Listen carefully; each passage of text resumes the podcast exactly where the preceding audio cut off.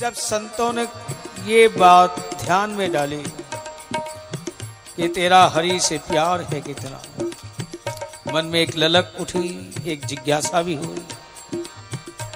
क्योंकि साधना या उपासना का कोई बल नहीं था, शरणागति का मार्ग ही चुना, आगे चला। पता चला संतों ने समझाया।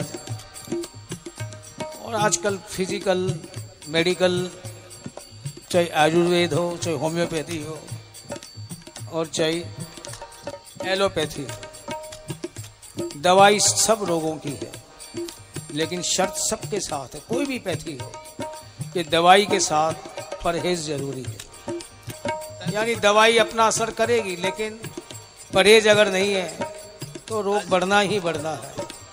वैसे ये जो भव व्याधि है, भव सागर का रोग है, इसकी दवाई है हरि मिलन की लालसा। सीधी सी बात, ये हरि प्राप्ति की मन में कामना जागृत हो जाए, यानी दवाई ली, लेकिन परहेज, इस पर किसी का ध्यान नहीं जाता। परहेज सीधा सब संतों ने, सब ग्रंथों ने कहा, ये भाव मन में बिठाना, यही परहेज है कि जो मिला है वो टिकना नहीं है, कभी न कभी बिछड़ना जरूर है, और जो यहाँ आया है कभी न कभी उसने जाना जरूर है।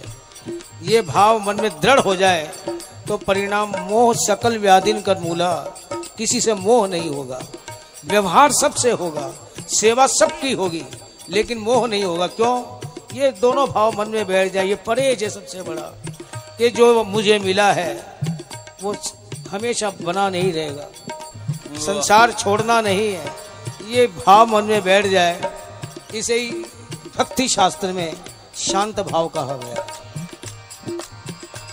मन में बैराग की भावना आनी शुरू हो जाए तो समझना परहेज प्रारंभ हो गया।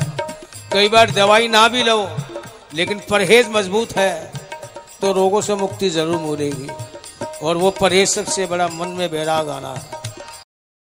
अक्सर यही चूक जाते हैं कि जगत को छोड़ना, शक्ति लगाने की जरूरत नहीं हुआ। ईश्वर को पकड़ने में अगर हम शक्ति लगा दें पूरी, एक ही जगह पकड़ मजबूत है, तो दूसरी चीज अपने आप छूटती चली जाएगी।